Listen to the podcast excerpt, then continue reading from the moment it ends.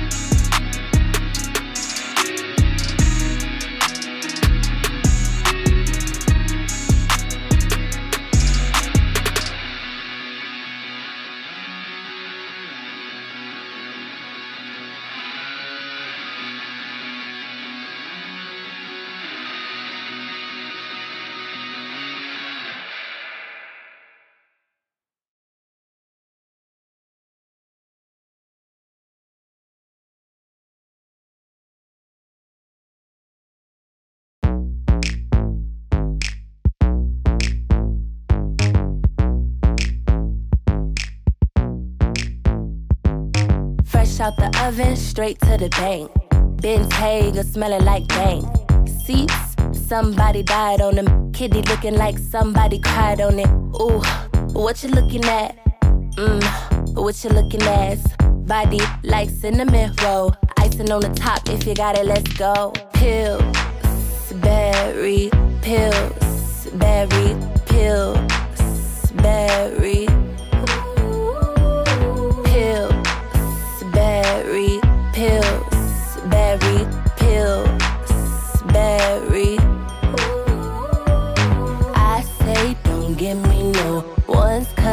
No no pull.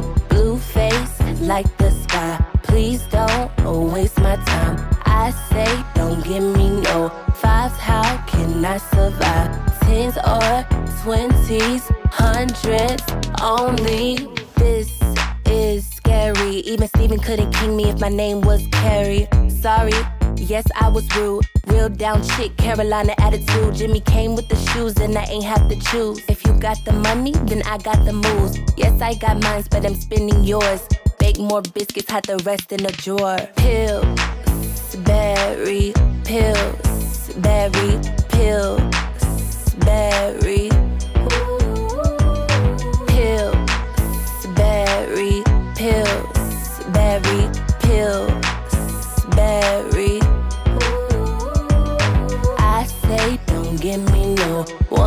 Cause ain't no no pull. Blue face like the sky. Please don't waste my time.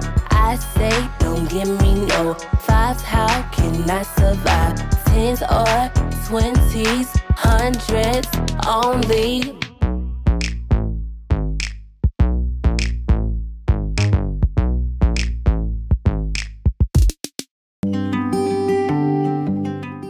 Muy, pero muy buenas noches. Sean todos bienvenidos a una emisión más del Café Positivo. Les saluda su amigo y coach Cristian Pernet. Y pues es un placer para nosotros poder estar aquí, pues en este proceso de crecimiento, de exploración de nuestro universo emocional. Y pues hoy pues vamos a responder una de esas grandes inquietudes que mm, se han estado presentando en las redes sociales esas preguntas sobre lo confuso que puede ser entender e interpretar el universo de las emociones dentro de las relaciones de pareja. Y pues encontramos e-, ese, ese bucle repetitivo de, pero Cristian, él me dice que me quiere, ella me dice que me quiere, pero pues evidentemente eh, algo no basta porque la persona no está feliz, la persona no se siente pues realizada, no se siente plena en medio de esa relación y pues algo está fallando. Entonces, si no basta que la persona te diga que te ama, ¿qué necesitas saber para entender que estás experimentando un amor real? Pues, muchas veces los problemas que surgen cuando nosotros intentamos em, determinar si estamos viviendo una buena relación o no lo estamos haciendo, radican por el, el problema de la conciencia emocional, que es una de las competencias básicas que nosotros necesitamos para poder entender lo que estamos sintiendo.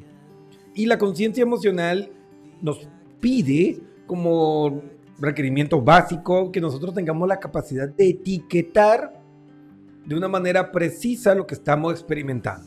Pero claro, para nosotros poder hacer una valoración, para nosotros poder etiquetar correctamente una experiencia, pues necesitamos conocer los, los factores a medir, las características que deberíamos tener al experimentar una experiencia que esté fundamentada en emociones positivas o en aquellas emociones desagradables. más bien el término sería emociones agradables y emociones desagradables porque todas las emociones son positivas. Porque como te vas a dar cuenta en el transcurso de este programa, si tú estás experimentando una emoción desagradable por ejemplo, eh, estás experimentando la emoción de miedo y estás dentro de un noviazgo. Entonces, analizar, ok, una vez que identificas el miedo, te pones en contacto con esta emoción, que unos pasos básicos para tomar conciencia de la emoción es, ok, ¿dónde estoy sintiendo esta sensación? ¿No? Que le siento como una bola en el estómago, como que, como que me falta respiración, como que eh, siento que el corazón me palpita, como que me sudan las manos, ok.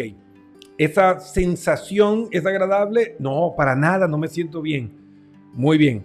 Entonces, ¿cómo crees que podría etiquetarle esta emoción? No, es que tengo como que miedo.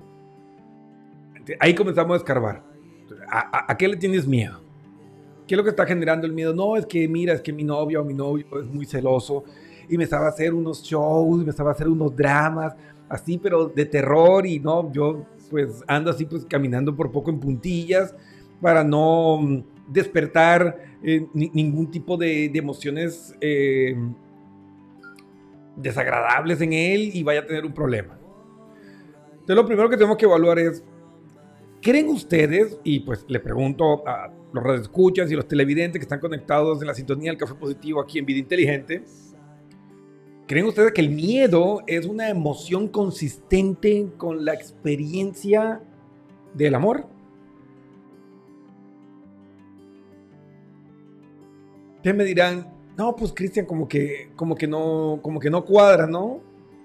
Como que el miedo no, no cuadra con, con esto que nosotros eh, entendemos como el amor.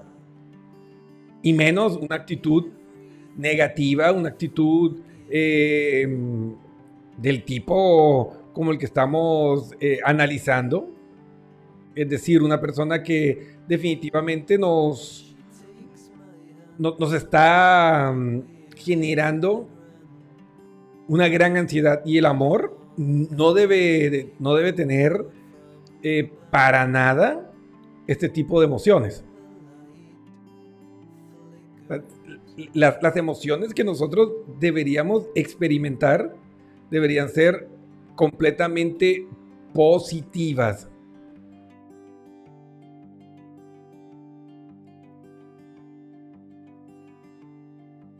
Entonces, algo para comenzar a analizar. Si nosotros en nuestras relaciones de, de pareja estamos experimentando algo parecido y lo puedes ver, por un- una microexpresión de miedo, pues se ve algo así, ¿no?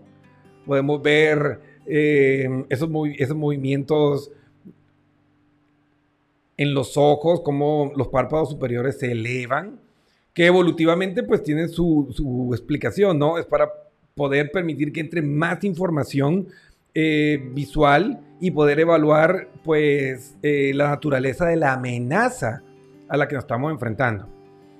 Entonces hay diferentes eh, rostros y características del miedo, ¿no? Aquí vemos otro de los rostros de- del miedo, que definitivamente no deberían ser las que viéramos en una relación. O sea, si tú te has visto en fotos o has visto amigos o amigas que cuando llega la pareja o están con la pareja, aparecen estos rostros, aparecen estas expresiones que estás viendo, pues lo que estamos vi- viviendo es miedo y el miedo y el amor no, no combinan. Estas emociones que ustedes están viendo, estas microexpresiones, que son las respuestas fisiológicas a esos procesos que se están vivenciando en el cerebro límbico, son inconscientes, y eso hay que tenerlo muy claro. Es decir, eh, no tenemos control sobre ellos, entonces reflejan de una manera fidedigna pues los acontecimientos emocionales que está experimentando esa persona. Entonces, ese es, por, ej- por ejemplo que estábamos viendo, ese es el miedo.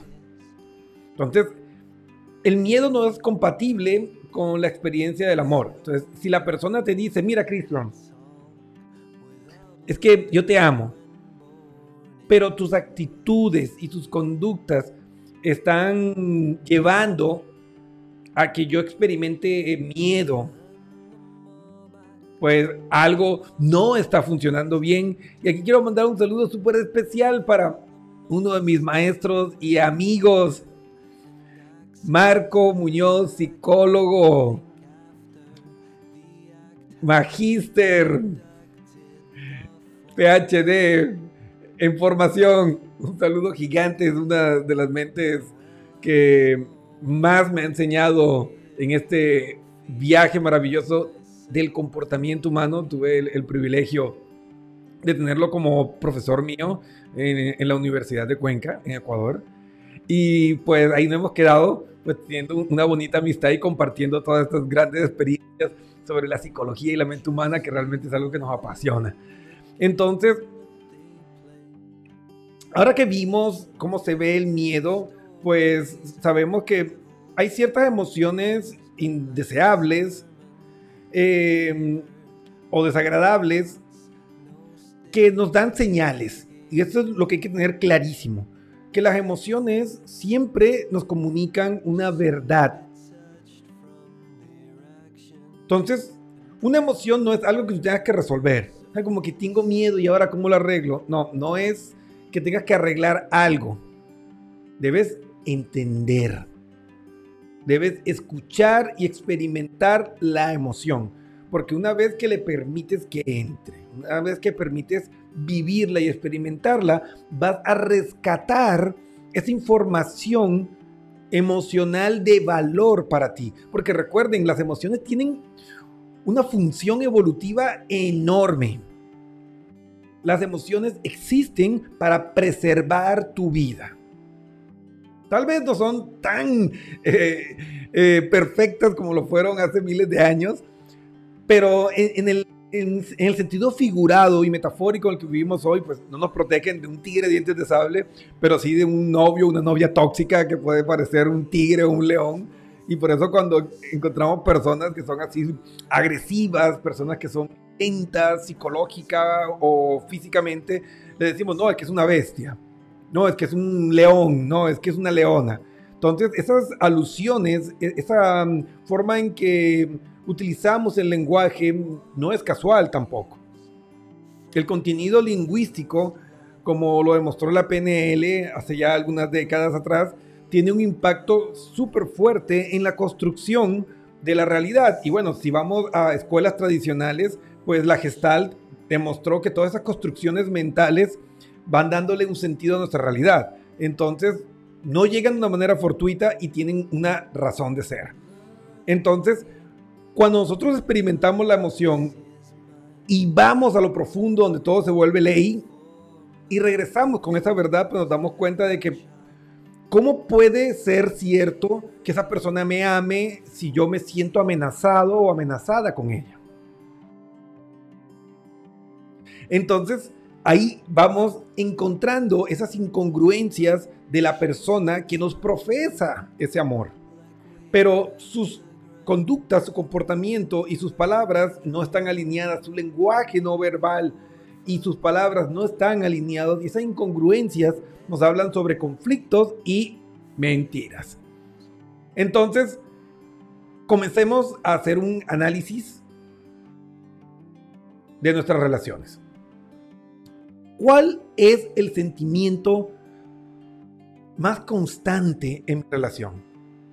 Y por eso yo siempre le recomiendo a mis consultantes y a mis clientes que es supremamente importante que nosotros desarrollemos el hábito de tener una bitácora emocional.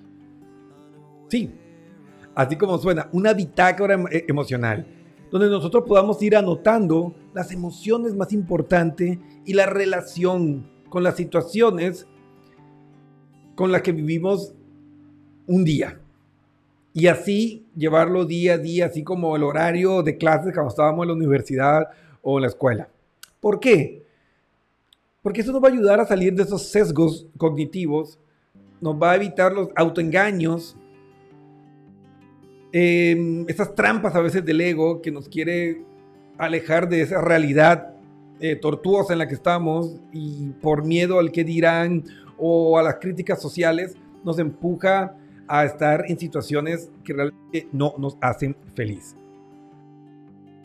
Entonces, cuando tú haces esta bitácora emocional y vas escribiendo y anotando em, todo lo que está pasando en tu vida, es como que quitaras un velo y puedes sentarte y analizar y decir, ok, ¿realmente me estoy sintiendo feliz? realmente las experiencias que estoy viviendo en el día a día son constructivas y abres tu bitácora y encuentras, ayer eh, me trató de tonto, ayer me trató de estúpido estúpida, eh, ayer eh, tiró la puerta y comienzas a analizar y hay un montón de eventos em, negativos, em, de tristeza y te das cuenta porque tienes miedo, o sea, porque una persona que golpea las cosas, tira la puerta, es violento. Entonces, cuando ves esa bitácora, ahí no puedes ya engañarte, o sea, definitivamente algo no está bien. Y así la persona te esté gritando eh, que te ama y, como suele suceder después de que cometen una agresión, sea física o psicológica, suelen venir la etapa eh, compensatoria, donde siente un remordimiento, donde, siente eh, e, e, esa culpa entonces vienen con flores, vienen con regalos y ahí es cuando nos autoengañamos de que, ay, sí, sí me quiere. Pero no, o sea, si comienzan a analizar y revisaran una bitácora, si tuvieran una bitácora, se darían cuenta que es un bucle de repetición, donde está la agresión, el maltrato y luego la actitud compensatoria. Y así va a seguir, y así va a seguir hasta que ustedes sean los que rompan con esa cadena y puedan crear una nueva realidad. Y ojo, que hay un montón de factores y mi querido Marco que está conectado por ahí puede comentar. eh, la autoestima, todos esos factores de la construcción de- del amor propio son fundamentales para nosotros eh, delimitar y estructurar límites saludables en nuestra relación. Y pues cuando hay relaciones en las que estamos atrapados en, en esas diferentes características del maltrato y no salimos de ahí, también hay una responsabilidad de parte nuestra y que puede estar vinculada con problemas de la autoestima, con problemas de amor propio, de mm, esa autovalía, de esa forma en que me veo a mí mismo. Entonces a veces sentimos que no somos dignos de, mm, de amor, que no somos dignos de, mm, de tener eh, afecto, respeto o de que nuestra voz sea escuchada y por eso toleramos y naturalizamos esas conductas de violencia que son muy variadas, ¿no? Por ejemplo, eh, esas personas que suelen aplicar la ley del hielo, eh, esa indiferencia, eso es maltrato. Eh, las personas que alzan la voz, que gritan, eso es maltrato. Las personas que son negligentes, que tú les dices, mira, necesito esto, eh, esta experiencia me está generando en mí un malestar, un dolor, una tristeza y no hacen nada, la negligencia también es un tipo de maltrato. Eh, así, así podemos seguir con la lista de un montón de conductas. Entonces, ¿cómo nosotros podemos eh, mapear? A veces es más fácil entender lo que debería encontrar en una relación que ver lo que, lo que no tengo, ¿no? Entonces, ¿qué es lo que nosotros deberíamos encontrar en una relación para decir, ok, me dice que me ama y una serie de conductas reafirma eso o que tú analices esa palabra de me dice que me ama, pero comenzamos a analizar y no encontramos eh, sustento. O sea, las palabras aguantan todo.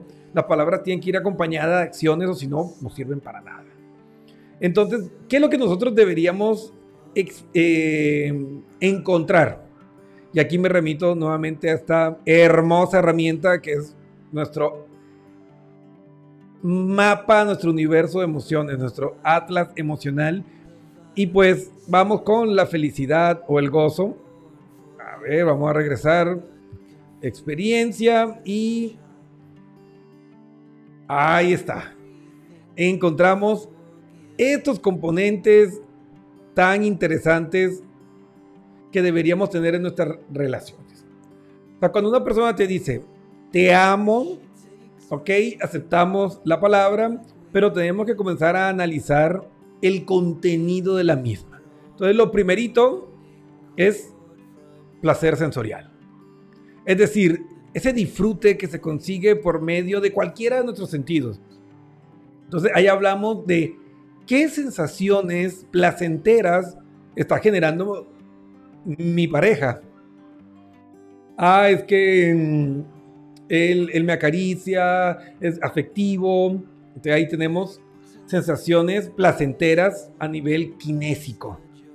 Sí, es que él con frecuencia me invita a, comer lo que a mí más me gusta, o él o ella sabe que me gusta este perfume y me lo compra, o utiliza el perfume que sabe que a mí me gusta. Entonces ahí vemos que la persona está buscando despertar esas sensaciones, eh, esas sensaciones sensoriales positivas.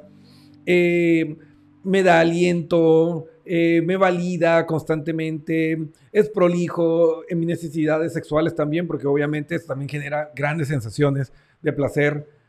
Eh, es una persona que tiene esos detalles que hacen que yo sienta que soy valioso o que soy valiosa.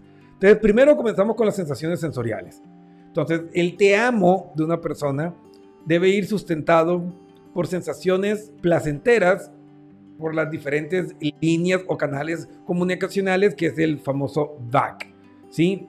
Con B de vaca, que es visuales, auditivas o kinésicas. ¿Sí?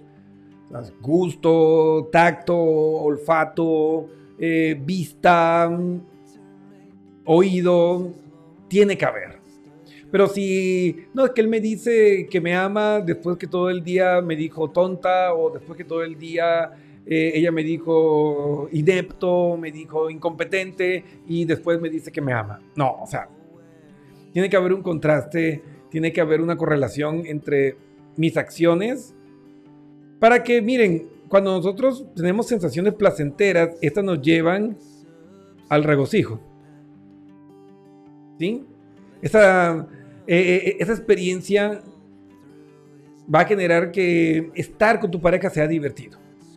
Y por eso es curioso que dentro de las 10 características que más enamoran a una mujer está el sentido del humor. Las mujeres les gusta los hombres que les hacen reír. Entonces, la diversión, o sea, sentimientos de gozo, de buen humor, es decir, que estar con esa persona te genere un estado eh, basado en las sensaciones sensoriales de regocijo, ¿sí? Ese sentimiento de calidez, ese sentimiento de que eres valioso, esa experiencia de vivir esos actos de bondad, de amabilidad, de compasión de nuestra pareja hacia nosotros, va a llevar a que, pues, nuestra relación sea divertida. Si ven que son cadenas conductuales, comportamentales, eh, debe haber también actos de compasión y alegría, que no es más que ese gozo que experimentamos cuando esa persona actúa o cuando nosotros actuamos para aliviar el sufrimiento de la otra persona. Entonces, no es que cuando yo estoy enfermo o cuando estoy enferma, lo que me dice, ay, ya pues, parece carro viejo, eh, siempre está pasando algo y, más se pone mal genio, no me presta atención y me deja por poco ahí botado a mi suerte. O sea, eso no es un acto de amor. Entonces, la compasión y la alegría son fundamentales para la construcción del amor.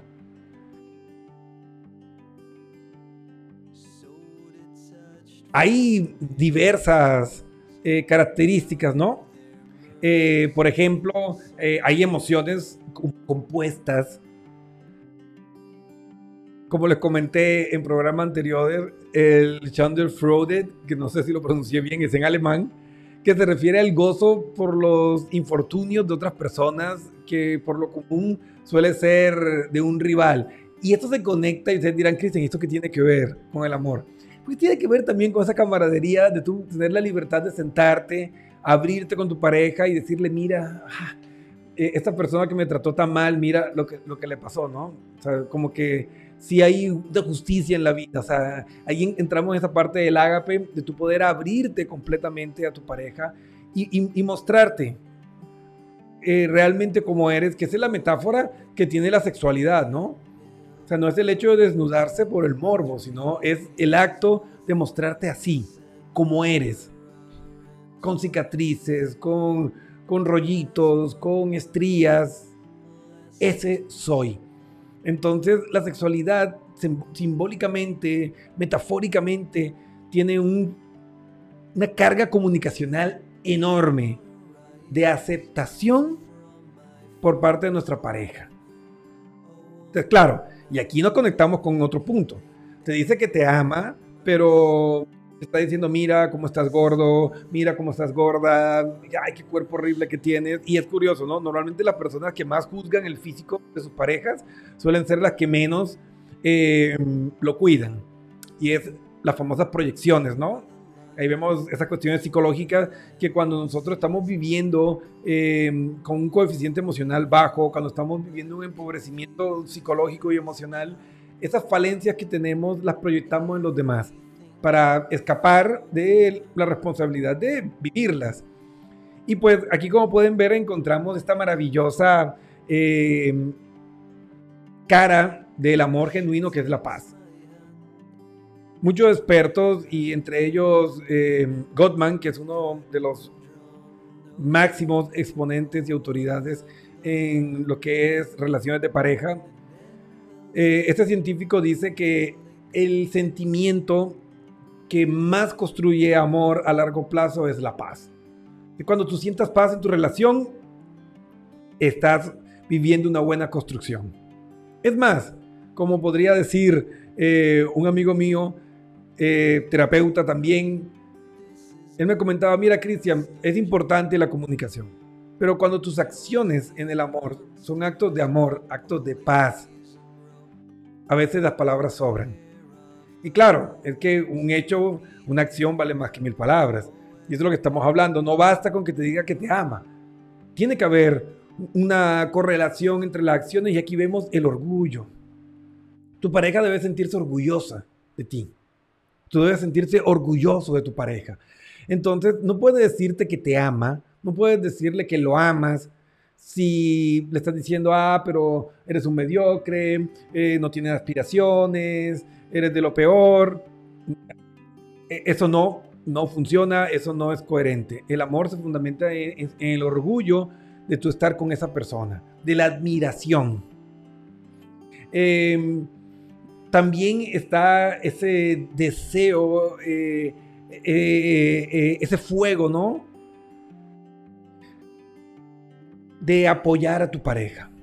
Y ahí se vincula con este, esta emoción, la fiereza, que es una palabrita liana que describe el gozo que se experimenta cuando uno ha hecho frente a un desafío que aparentemente supera nuestras capacidades. Y ahí es donde se comienza a fortalecer la relación de pareja. Cuando aparecen estos sentimientos de fiereza. Y por eso yo en mis talleres de pareja digo amor no sufrido, amor vivido. ¿Qué quiere decir esto? Muy fácil tú decir que amas a una persona cuando todo está bonito, cuando todo está bien. Pero cuando las cosas se ponen cuesta arriba, cuando comienzan a aparecer los obstáculos y los problemas, muchos se retiran y huyen. Entonces, como podemos ver ahí, una gran cantidad de emociones, ¿sí? Tiene que haber sorpresa, asombro en nuestra relación. Eso quiere decir e implica esa mm, atención de nuestra pareja en darse cuenta de que tal vez la rutina está comenzando a mellar la relación y es momento de llenar de asombro la relación con un viaje, una sorpresa, eh, una cena romántica inesperada, romper la rutina. Entonces, ¿por qué es importante el asombro? Y por eso es que el asombro o sorpresa está dentro del el espectro de las emociones positivas. Es felicidad y sorpresa, aunque bueno, el orden sería sorpresa y felicidad. Deberían ser las emociones que estuvieran más constantes en nuestras relaciones.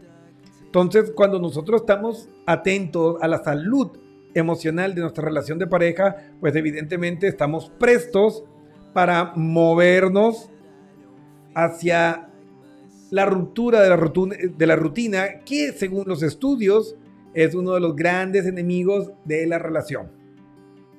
Pues obviamente está la excitación, que ya estamos en la parte de Eros, ¿sí? Y el éxtasis, que están vinculadas con esa parte de la sexualidad dentro de la pareja, de ese componente de Eros que no se limita solo a la genitalidad. la sexualidad es mucho más que sexo, es... Eh, esa intimidad, esa cercanía, eh, ese no, no temer a, a, mostrarnos vulnerables, ¿no? Entonces, como podemos ver, detrás de ese te amo, tiene que haber una gran cantidad de conductas que validen esas palabras. Yo siempre lo he dicho y es una frase que recurrentemente la suelto en mis redes sociales, hechos son verdades no es solo decir que te amo, es demostrar con acciones que estamos trabajando por el nosotros. Recuerden que una relación de pareja tiene tres dimensiones siempre. Yo, tú y nosotros, ¿sí? Es una, una triada. Entonces, no es perder tu identidad, no es perder tu autonomía y la de tu pareja, sino seguir siendo ustedes mismos pero trabajando para construir espacios de comunión donde el nosotros pueda crecer y prosperar.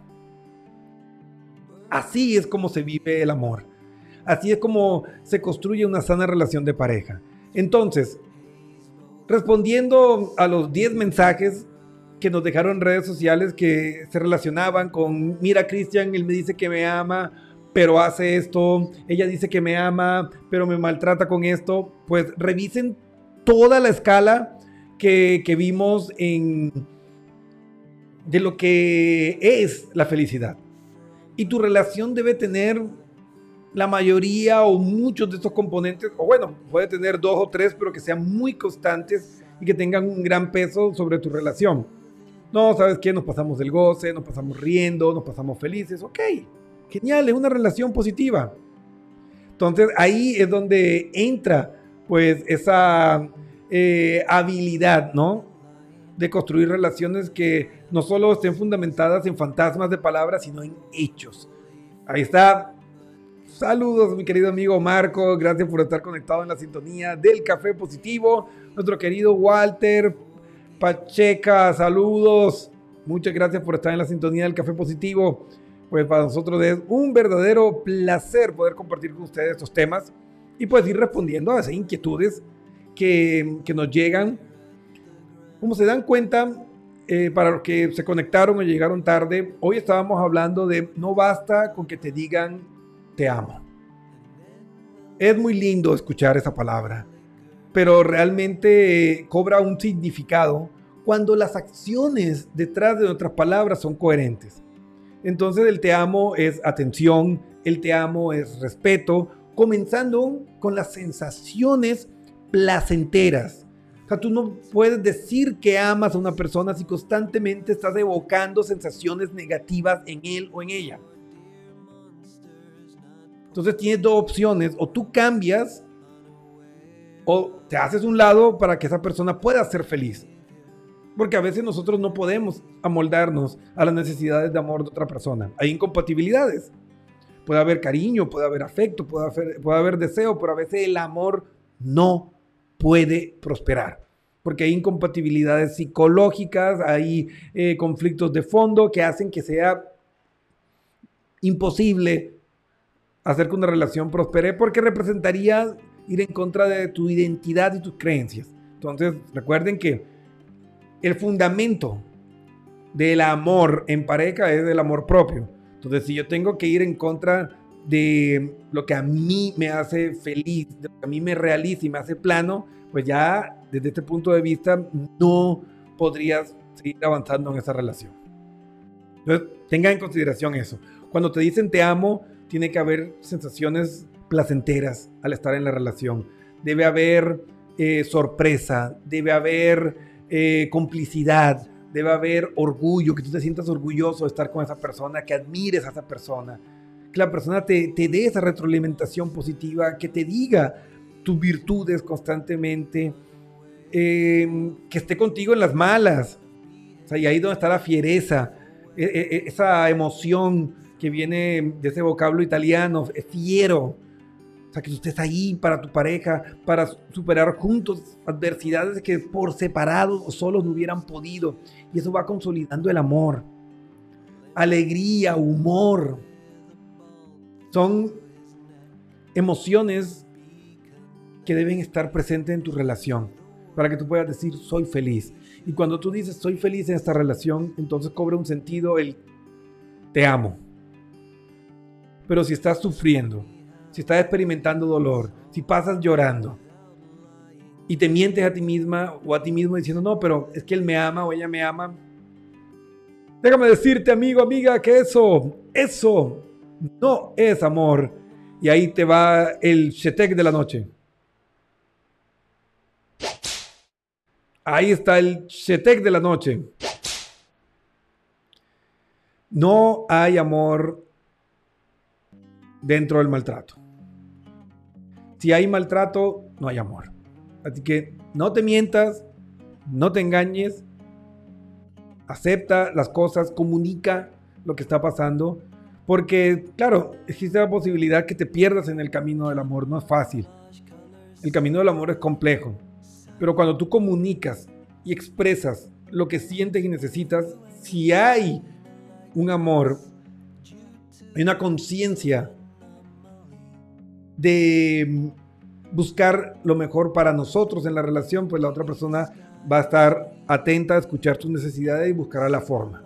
Y si no tiene las competencias y las habilidades, pues buscará quien las tenga. Y ahí es donde entran los terapeutas, los consejeros, los coaches, dependiendo de cuál sea la naturaleza del conflicto, pues será mejor uno u otro profesional de, de acompañamiento o terapeuta ya a nivel clínico.